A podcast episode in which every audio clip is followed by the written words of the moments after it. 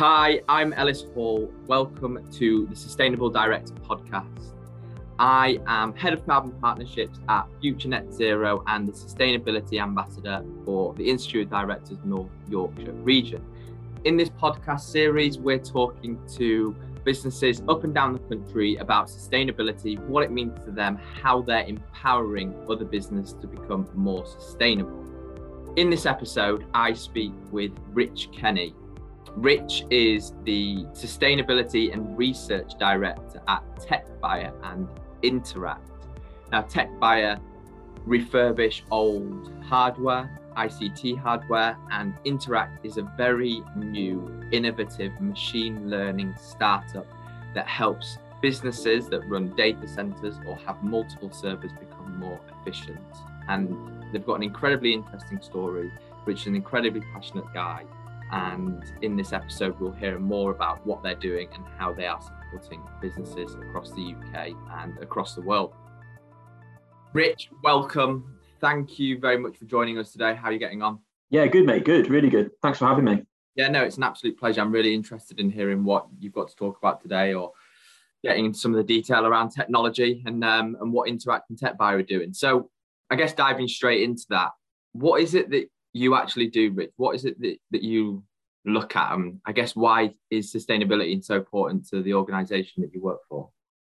Yeah, so I, I kind of wear two hats. So I run the research and sustainability teams at TechBuyer, and TechBuyer is a circular economy focused IT reseller. So we focus on refurbishment, remanufacture, and effective recycling of enterprise ICT generally, so server storage, networking. And then the other side of that is um, I run our machine learning startup, which is focused on carbon reduction and energy efficiency in server estates for data centers and enterprises. So there's two aspects of it, I guess. There's the embodied cost on the actual creation of assets that we're trying to have an impact on, and then there's the use phase, which primarily is scope two based, which is looking at how can we optimize our IT to be the most carbon and energy efficient that it can be. So there's two aspects of it, but they're both pretty much pieces of the same coin. Yeah, so they're both massively focused on sustainability, aren't they? Yeah, hundred percent. So we're looking we're looking realistically at how do we extend product life effectively, and then when we're using products, how do we make the best of the products we're using so they're the most effective for our planet uh, and our and our businesses during that that life cycle stage. How do we extend that life cycle to keep them useful for longer? Uh, and then, like you said, then at the end of that, how do we dispose of them in the most effective manner that allows us to recover the most amount of materials possible and have the least environmental impact.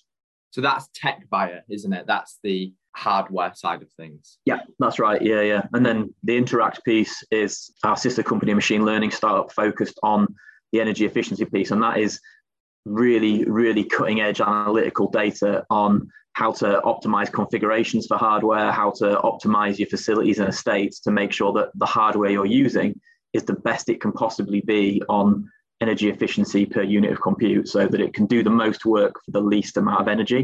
And that has massive, massive savings environmentally in the in the tons and tons of carbons and the, the thousands of, of millions of megawatts of energy. So yeah, kind of attacking it from two ends really: production and dis- production use and disposal, and then how you can be most efficient in every single one of those areas. So that's how, I mean, let's touch on what you've spoken about in terms of Interact, because this is your, you know, your new startup and you mentioned machine learning there, which for a lot of people, me included, it's very complicated and it often goes over people's heads. So, what is Interact? Obviously, is it a piece of software that people plug in? How does it actually work? What is it? What is the aim of this software really? Yeah, so Interact is is actually just a company that has a series of different softwares that we've all created, and they combine that with a lot of very high level knowledge and some excellent people, such as sort of Astrid Wynne, who's a chartered environmentalist, such as Nora Teal, who's, who's our, one of our head of development. These are people that are very, very committed to sustainable decision making, embedding that within businesses. And they're the sort of people that are providing the consultation services on the back of the analysis. But, but in a nutshell, I guess the product is fed by an awful lot of data to allow us to, to make very clear and accurate recommendations on optimizing hardware within data centers. So we're able to look at every make, model, configuration, generation, and find what's best for a customer. And you know the savings in energy are 85% plus sometimes. So there's there's significant room for improvement. So, and would that be in terms, you mentioned data centers, could any business do this? And would they look at computers and things that they're using, or is it purely to focus on that, the server side of things? So Interact's entirely focused on the server side. So that's looking at data centers, enterprise businesses, anyone that has multiple servers. But if you think that servers generate about 1% of the world's emissions, yeah, and data centers use about 1% of the world's emissions, we're talking about a potential impact that is massive, like massive, massive carbon reduction opportunities, massive critical raw reduction, uh, critical raw material reduction. The impact we can have by addressing servers is almost comparable the impact you could have by optimizing airlines to the same state in regards to the amount of carbon that they're generating. So these are these are huge, huge opportunities. I read that recently that it could go up to two percent in terms of the whole of the ICT kind of infrastructure that we've got, which is on the level playing field with aviation. So it's massive. And with the increase in everyone becoming digital, people are moving more digital, and that's likely to continue through the 20s, through the 30s we're going to need more of this sort of stuff, aren't we? You know, optimizing our estates in terms of data because we're coming becoming so data hungry. Yeah, and also if you think about the number of people that have access to the internet right now, or the number of internet connected devices, you know, we kind of sit there and think, well, you know, the whole world's on the internet and that's okay. It's like, well, less than sort of 65% of the world has access to the internet. There's there's whole continents like Africa that have such low connectivity that the next stage to drive their social development and create opportunities in those regions is, is probably going to be through digitization. So we're looking at sort of like you know, digitization of Africa is going to bring a billion more people online. By the time you look at the impacts of smart cities and uh, Internet of Things, connected devices, automation technologies like driverless cars and things like that, the, the consumption of data is only going to substantially increase over the next short term and long term. And the efficiencies that we were seeing in the early sort of 90s and 2000s in regards to Moore's law and the effect, effectiveness and efficiency of compute, those gains are becoming much more incremental than transformational. So this now is becoming so crucial to look at because it is going to be a rising number. And the impacts, the positive impacts are, are massive. Like digitalization underpins all 17 of the United Nations SDGs. So every single one of the United Nations Sustainable Development Goals have an aspect of digitalization to enable those changes. So these this is a massive driver for good is the digital economy and digital transformation. But if we don't do it in the most effective way possible, we are building up reams of, of environmental debt that is probably avoidable if we're just a bit smarter about how we do it. Yeah, so so you're saying in that sense that we've had big efficiency gains through improving technology, but that improving technology, those efficiency gains are actually going to reduce and become a lot smaller. Is that correct?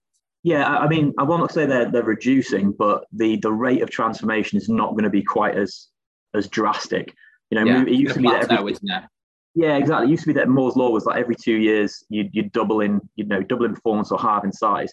Well, Moore's law, we kind of disproved that in 2015 that that was no longer happening for CPUs, and we we published in the IEEE around this at TechBuyer and that was kind of a cut-off point. And that it might restart again. It might be that moore's law might become transformational again in the future but we've we've had a seven year lull where it's just not been the case in which case you know there's other things that are becoming transformational like data transference from 4g to 5g and from 3g to 4g you know these are these are like three times more efficient network protocols. So we are making great strides in a lot of areas but there's just so much low hanging fruit that's room for improvement that all businesses can be taken advantage of and for me, I think the big one is embracing the circular economy and, and moving away from a, a use and throw away culture. Yeah, I mean it's it's a big one, and I think that we can jump into what you guys are really doing at TechBuyer because you guys have been operating for how many years now? Is it? So TechBuyer has been going since 2005. So Kev started the business 17 years ago. Yeah, and you've always focused on refurbished hardware, right?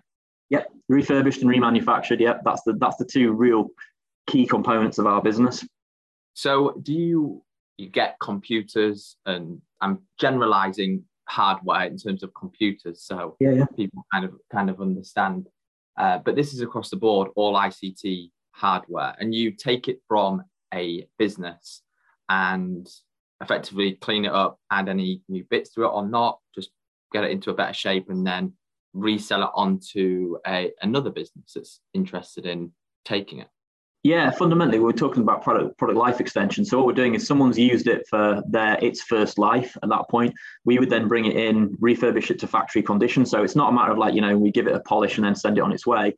It comes out, we retest it, we data sanitize it in line with the ICO's recommendations. You know, there's a huge piece around decommissioning IT equipment where there's an awful lot of standards that need to be adhered to if you're doing it properly around safe data handling and you know rules around sort of GDPR and things like that.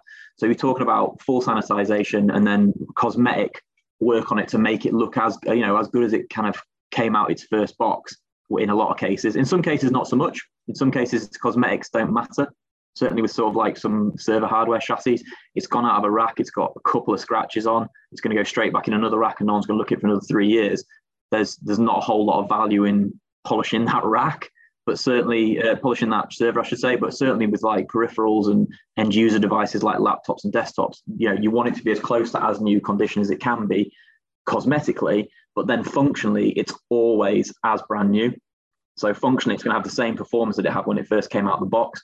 Uh, and that's exactly right. So you're taking it from that first use, they're, they're done with it, but it's got so much available life and so much available performance left that someone else is going to pick up an absolute steal. Bargain, basically. And what, and yeah. like touching on that, what is typically, I know this is how long the piece of string and how you use it and what you use, but what is the, in a business that you're seeing, what's an average lifespan of a computer or a laptop?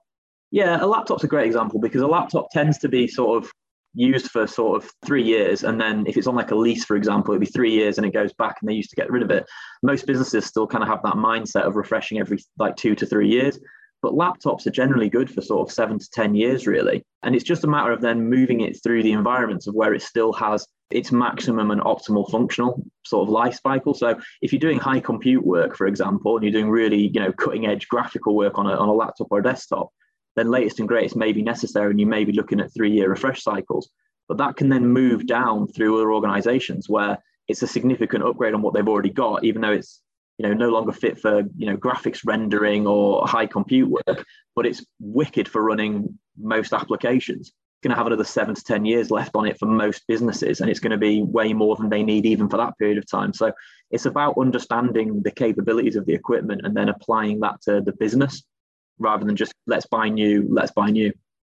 So your recommendation actually to businesses really could be if you've got computers rather than trading them out is bring them to a company like you and can they then get them back so you could actually just do the full refurb for them? Yeah that's that's an option. That's something we can do. Um, you know that's one of our products i like if our laptop refresh system where we we can come in analyze what's what's good about the equipment maybe double the ram or switch out components that could be more efficient and then reintroduce that back to the the business. But you know also with stuff like laptops a lot of it teams could do this internally in their own businesses. There's there's plenty of really good material online around like you know iFixit stuff on how to put ram in so it might be that someone would come to us at TechBuyer and we would advise them on uh, what a good RAM option might be for an upgrade of their systems and just sell them that component and they'd get another three years out of their own product.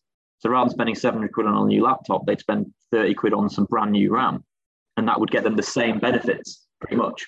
As buying a new one. And really, this is, yeah. re- I guess it's fundamental to what you're trying to push. It's, you know, it's kind of at the heart of your organization with TechBuyer, isn't it? the sustainability and that circular economy is something that all businesses need to be considering, and especially around you know, some of the components. Because have you found difficulty with the pandemic and being able to obtain certain components? We're completely the opposite. Like we have such a diverse and creative supply chain that when everyone else is having these chip shortages, we've we've you know we've never had more stock we've never we've never done better on sourcing for our customers because we've always been creative. Most customers will say, oh, I'll buy straight from the OEM, and then they've got they've got problems. They can't you know source the chips. They can't do the work. But one of the key things in being a, a, robust supply chain for a supplier like TechBuyer is creativity in your purchasing options. So we've we've had no issues with equipment shortages. Like we are doing absolutely fine with getting hold of equipment because we just try so many different ways to get it for our customers. So we we never let customers down on this stuff. So it's been the complete opposite for us, to be honest. And we we carried out some market research within the pandemic where people came to us and bought refurb for the first time because they couldn't get hold of their traditional new equipment. And 80% became returning customers when they could get new. Because once they'd used it, they just they couldn't understand why they would pay more for new when they didn't when they didn't need the latest and greatest. When they do, you know, you know they can get they can get new from us as well because we understand that sometimes you need that that most recent technology. But in 99% of cases you don't. You just need to get the right configuration and the right the right understanding of your business to get the right sort of equipment into into that role. Uh, and that's what we're great at. That's what we've always been tremendous at is identifying those opportunities for someone to make their budget go further. And i guess people need to kind of consider this from a, you know like you've said we don't always need new. You don't need the you know the nicest the shiniest. You need the one that's going to be most effective for your business. Yeah.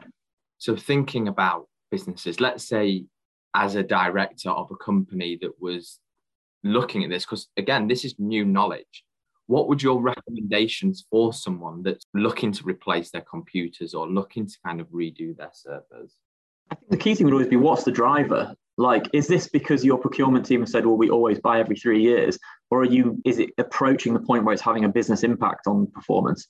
So if you're, if you, you know, if you've got customers who who are saying, oh, you know, your, your equipment's not as fast as we need when we're trying to run systems, or you know, your, your SaaS application isn't as responsive as we'd want, or, or anything like that, for example, then you need to address those. But if you're not having any performance issues and you can't see any performance issues and you know you're, you're monitoring your equipment and looking at what's happening what you'll tend to find is a lot of businesses have bought like the latest and greatest three years ago and they're still only using like 25 or 30% of its capabilities and they're going to then refresh to new and use that to 8% of its capabilities out of the box. And within a three year timescale they're not even going to be at 25 30% of what it can do. So i'd be looking at going well if you're using the stuff at 20% why are you refreshing? You need to look at this and say why are you doing this? If it's impacting performance and it's impacting business, then you need to you need to be looking at that transformation piece. You need to be looking at procurement piece. But you need to be looking at what your drivers are. Why are you doing this? And if it's because your IT team say, "Oh, we always just buy new every three years," that's not an acceptable business case. I don't think because that's just you're just throwing money away and you, you're removing perfectly good equipment. Yeah, absolutely, and that makes complete sense. And I think that any kind of person, even across the business, whether you own a business, whether you work in the business, you want to do what right for the business. Yeah. So there's a lot of considerations with this. And one thing I did want to touch on is where does carbon fit into it? Because if we're optimizing, obviously we're hopefully going to lower the cost of the energy that we're using and hopefully reduce carbon there. But in terms of from a TechBuyer's perspective, do these computers that let's say you get and it's secondhand, will they run as efficiently as let's say a newer computer? So in condition is we did loads of research into this just to be clear, but condition is completely irrelevant as long as it's been refurbished appropriately. So the same equipment, new and refurbed, has the same performance. So that same PC that you bought brand new three years ago, if you bought it from us today and it was refurbished, it would be as good as the one you bought three years ago. The the only difference is if you're moving generationally. So like if you bought the latest and greatest, you probably can't get that refurbished just yet. Yeah. So if you need that level of performance, that's what you have to go with. But yeah, the, what's interesting is that electrical components don't degrade over time. So we have this concept in, in remanufacture and refurbishment that we treat it a bit like cars, where you go, well, you've had a car for three years and you need to replace, you know, X amount of components. That's because it's a moving vehicle that has, you know, there's friction is is, is part of it, and it's gonna there's gonna be wear and tear on the actual mechanical components within, say, an engine. That isn't the case with electrical components. They don't have wear and tear in the same way. And I always think that's really interesting because we class stuff like, you know, secondhand means it's used, it's beat up, it's whatever. That's just really not true with electrical equipment. Now, it might well be true with a car, but people seem really content to buy a secondhand car and understand that, you know, there is a need to potentially carry out some upgrades on that to make it do what it, they want it to do. But I, you don't see many people buying a new car because it doesn't drive fast enough. But you know, it doesn't doesn't have a top speed of 200 miles an hour, and the new ones have 210 miles an hour when you drive it at 70 all the time. Do you know what I mean? So people buy these secondhand cars because they make sense financially. By the time you've cleaned it up and you're ready to use it again, it's new for you for the first time. But you'd expect it to run as good as it did when it first came out, right? Yeah. And that, that I think is the expectation you should have with the IT equipment, where you go, well, I don't need to buy new, but I should expect it to perform as well as if I had and that is a very fair expectation for customers and that's something that that's the education piece and that's the, the bit we need to provide that clarity and certainty on that it's going to perform as well as new so it's almost like you need to give your computer an mot for relating back 100% 100% because chances are that your your pc can run at can run at 70 miles an hour for another 15 years and that's what you need it to do. But if you're if you need a race car and you need the fastest engine that's ever come out, then you need to buy the supercar and you need to buy the, the one that's just come out and you need to get yeah. that. And that, that's a very unique use case, right? It's like Formula One versus everybody else. Yeah.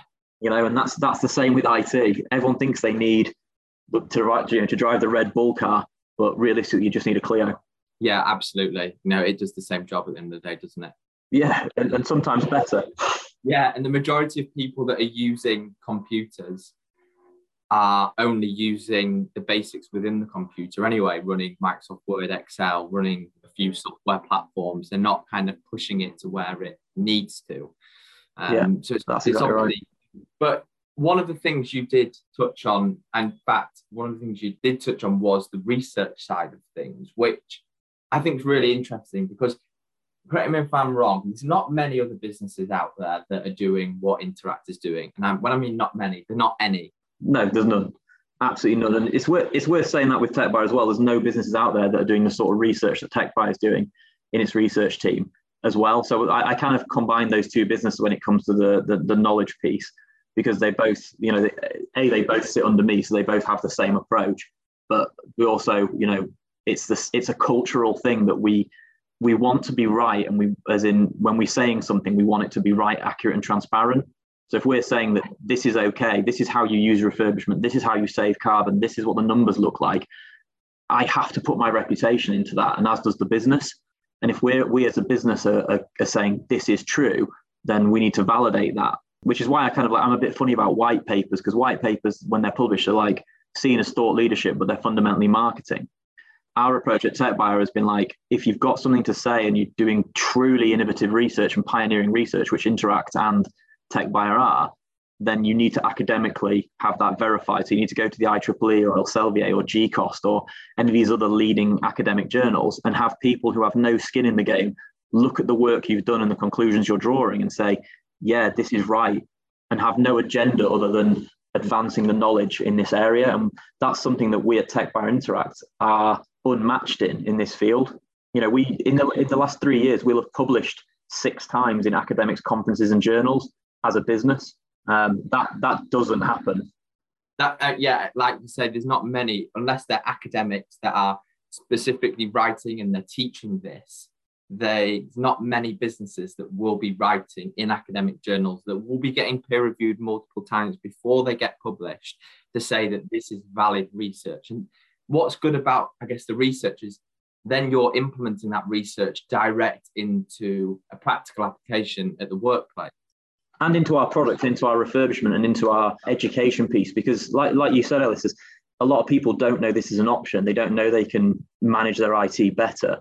And one thing they're therefore lacking is confidence to make those decisions. So, what we do is we go out there and we produce incredible research that's very well cited for us to say, you can trust what we're saying and hopefully that'll allow them to make a decision they otherwise potentially wouldn't feel comfortable making. And then once they've made that decision they very rarely change you know change their opinion or change their mind after having moved to refurb or, or anything like that.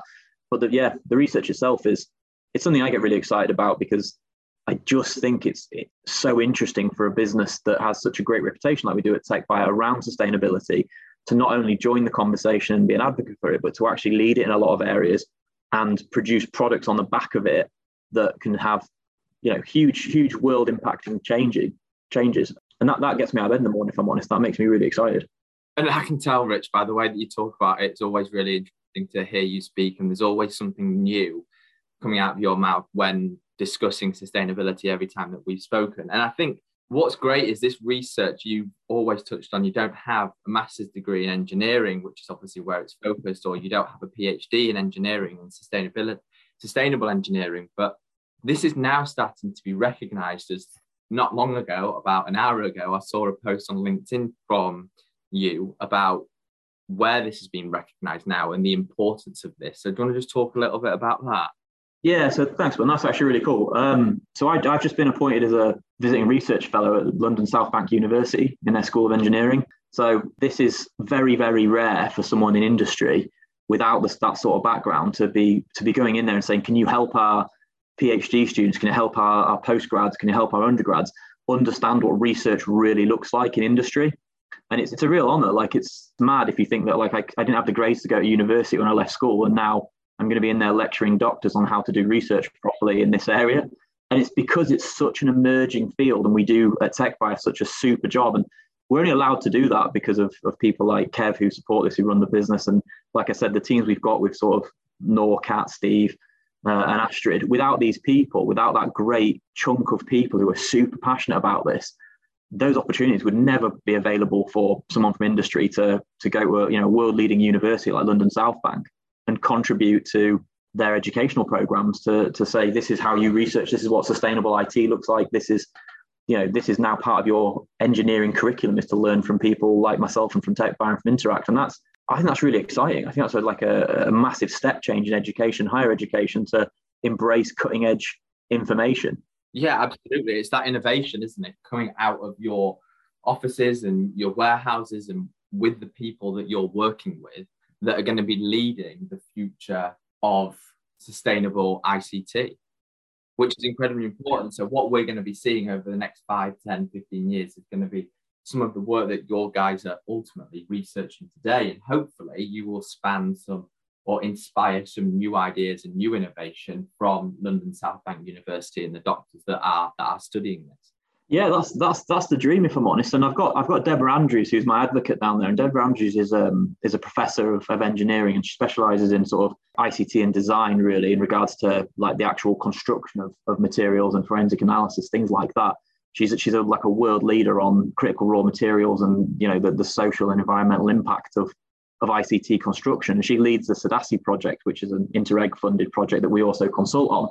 So it's, it's really cool to work with people like Deborah and have those advocates in education saying, you can come in and help us here. Like this is an area where you are an expert. Come in and let's try and get these people ready to to change the world when they come out of uni. And that that's cool, man. Like there's not many times you can go to go, go to work and be like, let's try and help some people, you know, make the world better for everybody. And that's that's what drives certainly drives myself, and it's certainly something that the business is super super interested in is how do we help people make better decisions and that can that you know traditionally that's businesses but if we can inspire the younger generation and future employees and future researchers to to drive knowledge forward in this area like we can hopefully solve a lot of very pertinent environmental issues just through applying you know super intellects to it. And that's that's so exciting to me. And it is so important. I think with the sustainability space people will look at it and say we're becoming more sustainable and try to use it as a competitive advantage for a very short period of time until that knowledge gets to their competitors. But i think with this it is about the importance of educating everybody. We're not going to achieve what we need to achieve in the next 28 years if we don't all work together. So the fact that you've got the ability to share that information with what you're doing far and wide, hopefully it'll inspire other companies across the world to kind of consider what you're doing and see if there's a, a role that they can play in ensuring that the ICT space is a lot more sustainable tomorrow than what it is today. 100% man. And also like, I, I mean, on a personal level, like I feel hugely let down by government's approach, not just ours, but many governments' approach to how they're dealing with this crisis and with these issues. So my view is that very much it's either going to be grassroots or businesses that change the world in the right way. And you have to play your part in that and you have to take personal responsibility for that. Like I always I always reference because I've got a little boy, he's three and a half. And if like if I don't leave the world better than I found it, then I have massively failed him. And I will not have him grow up in a world where he doesn't have the same choices that I had because there's a finite amount of resources or because we've got temperatures that have risen, which means his decisions are impacted by the decisions that we make right now. And if as a business and as a person and as a, a leader in, in this space, if I can't drive that change and I can't take personal responsibility for that, then I am a massive failure as a parent. And I, I just won't let that happen. I won't let that be something that that happens on, on my watch. And I know that hundreds of people that work at TechBuyer feel the exact same way that these these are people like we are going to do something good today to make the world a little bit better for what comes next. And I think if you're not taking that personal responsibility, then you're letting everybody down. Yeah, absolutely. And I, I would like to say I don't think you'll be a failure of a parent if you you know don't get but the fact that you've got that mindset that you want to achieve something good for future generations is key because there's a lot of people that have got the same mindset but there's too many that also don't. So the fact that you're taking that on your own shoulders is, is obviously good to hear.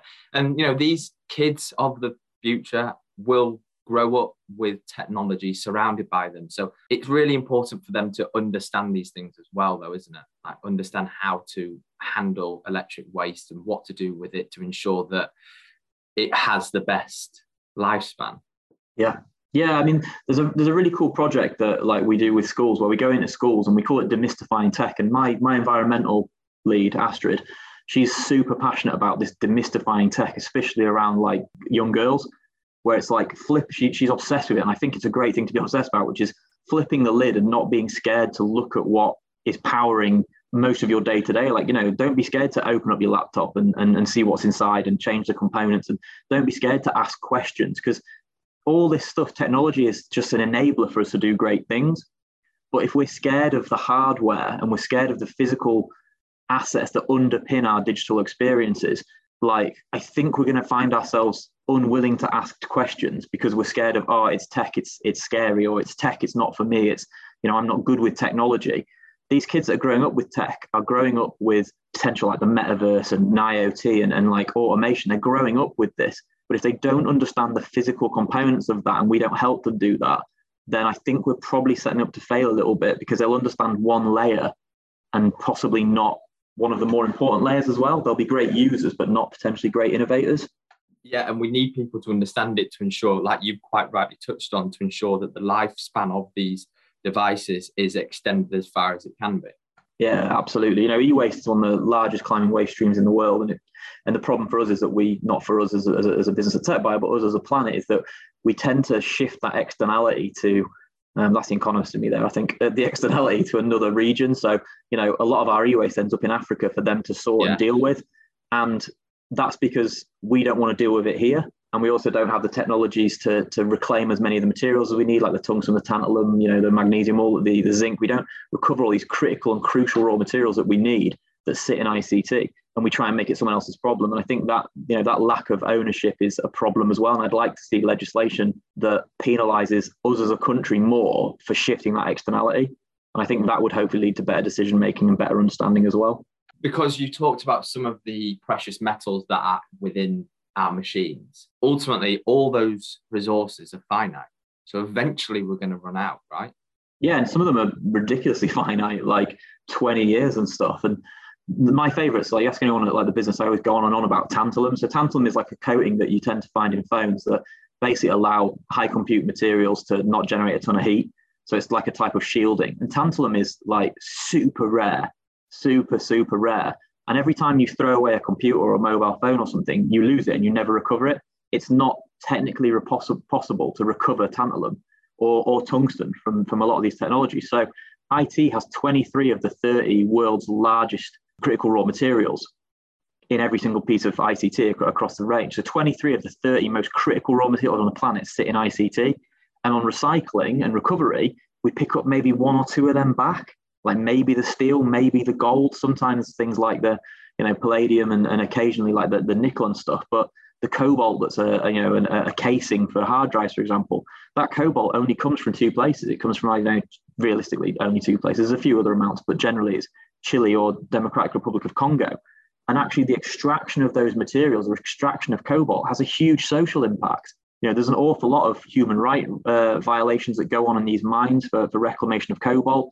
You know, there's a lot of child labor, there's human slavery issues. So there's a whole social impact of us pulling these materials out of the world. And then we use them for two years and throw them away. So it's like we have this massive, massive social impact on critical raw materials mining it then goes into the IT with the associated carbon costs for both the mining and the actual creation. And then at end of life, we use a phone for two years, which is good for seven, throw it away and waste all that effort, that time, and that human misery basically for no for no really good reason, if I'm honest. Because you know, because your phone contract says you get a new one and it's got a slightly bigger camera. And I think that level of consumerism, when you think that, you know, that's a kid's hands that's been burnt to like pull those materials out of the world, maybe you think twice about the fact that you need a new iPhone. Maybe your one that you've got could do another year or another two years. I think if you knew the human cost of what goes into your equipment, you'd maybe think twice about whether or not you want to throw it away. Absolutely. And I think you, obviously there's loads that we could discuss within that. You know, that conversation could go on forever and, you know, talking about the social impact if we could actually understand what the social impact of our purchases were, would that actually drive our decision making as well? Same with what we're doing with carbon.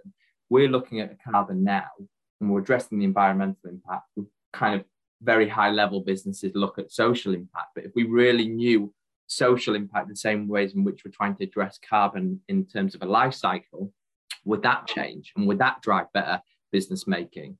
And again, you touched on there consumerism and capitalism, two major things that are driving this economic or this fantasy of economic growth, as Greta quite rightly put when she did a, a talk.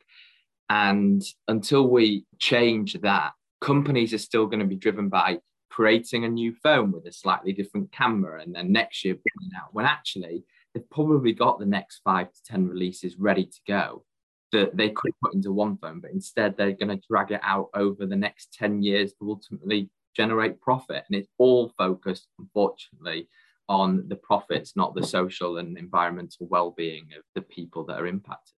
Yeah, I think that's a huge piece. We talk about ESG, we talk environmental, social, and governance, and I think the one thing that we're missing, and I, I, get that it's hard as well. The one thing we're getting is understanding the impact of our decisions, and that's that's you know, harking back to the research. That's what we're trying so hard to do is to put the actual cost of an item in front of people rather than just its physical price tag. Because you sit and go, this is nine pounds, but it's also you know 45 ounces of human misery to create this. Do you know what I mean? It's it's a it's a ton of carbon. Like if you understood the actual impact of your decision making, I think we could help change minds. But when everything is driven by the conversation around price, then that reduction of of like you said of, of economic driver for growth. When we just talk about pounds, we don't really understand the true cost of what we're buying and what we're selling, neither businesses nor consumers. So what I would love to see is a transparency around what the actual combined cost of an asset is and how you can reduce that from a social, environmental, and you know cost point of view. And that's that's for me what sustainability is, right? Like looking at everything to decide if I what I do now doesn't affect what other people do in the future. But if I knew the true cost of what I was consuming, I could make those decisions. And right now I don't. No one does, and it's really really disappointing. And I, I know, and I think what you've touched on sometimes what we see is out of sight out of mind we don't know how it's mined we don't know the impact that it's having we might see it on the news one day and then the next day there's another news story so we can forget about the one that was yesterday and yeah. we're back onto our day so i think if you can bring you know like I say the social environmental impact and cost into decision making then you will have better businesses and better consumers at the end yep. of the day well that would be the aim anyway which is amazing to hear that you guys are really trying to push for that through the research and ultimately educate future generations, but also support businesses. So before we wrap up, I just want to quickly ask you just to make the point about if I was a director of a business today and we're addressing ICT across the board in my company, what is the main recommendation? I know we touched on it before, but this podcast will go out to kind of directors and as part of the IOD, and I want them to understand what they can really be doing today to make their business more environmentally friendly, but also reduce costs and, and save money in, in today's kind of climate. I guess the number one thing for IT is understand what you've got and what it can do, and then plan your procurement appropriately on that. So if you've got assets, question why you're refreshing, question why you're buying new.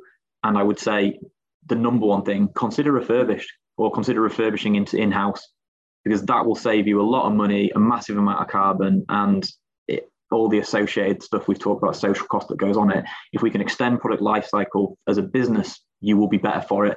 You'll be more profitable, and you'll be better environmentally. So consider refurbished or consider refurbishing yourself would be my two recommendations. And I think that personally, I will be considering that because I won't be taking my computer apart because I'll be worried I won't be able to get it back together until someone can actually teach me about it. That is. But Rich, look, it's been amazing speaking today. Thank you very much for sharing all your insight into what TechBuyer are doing, what Interact are doing. So yeah, thank you once again for for joining me on this podcast. Thanks, Ellis, mate. Take care. Another really interesting podcast. I've known Rich for a little while because their business is actually based in Harrogate, where I live. And I've always found what TechBuyer and Interact are doing incredibly interesting. And the fact that they're at the forefront of the industry makes it a story worth following. And there's a lot of insight that Rich has that can really help businesses. So if you are someone that is considering this or someone that wants to speak to Rich about it in more detail, I know he's always open to a conversation to try and help. If not, or you just want to have a conversation myself, please feel free to reach me at ellis.paul at futurenetzero.com or get me on LinkedIn. And if not, we'll see you next time.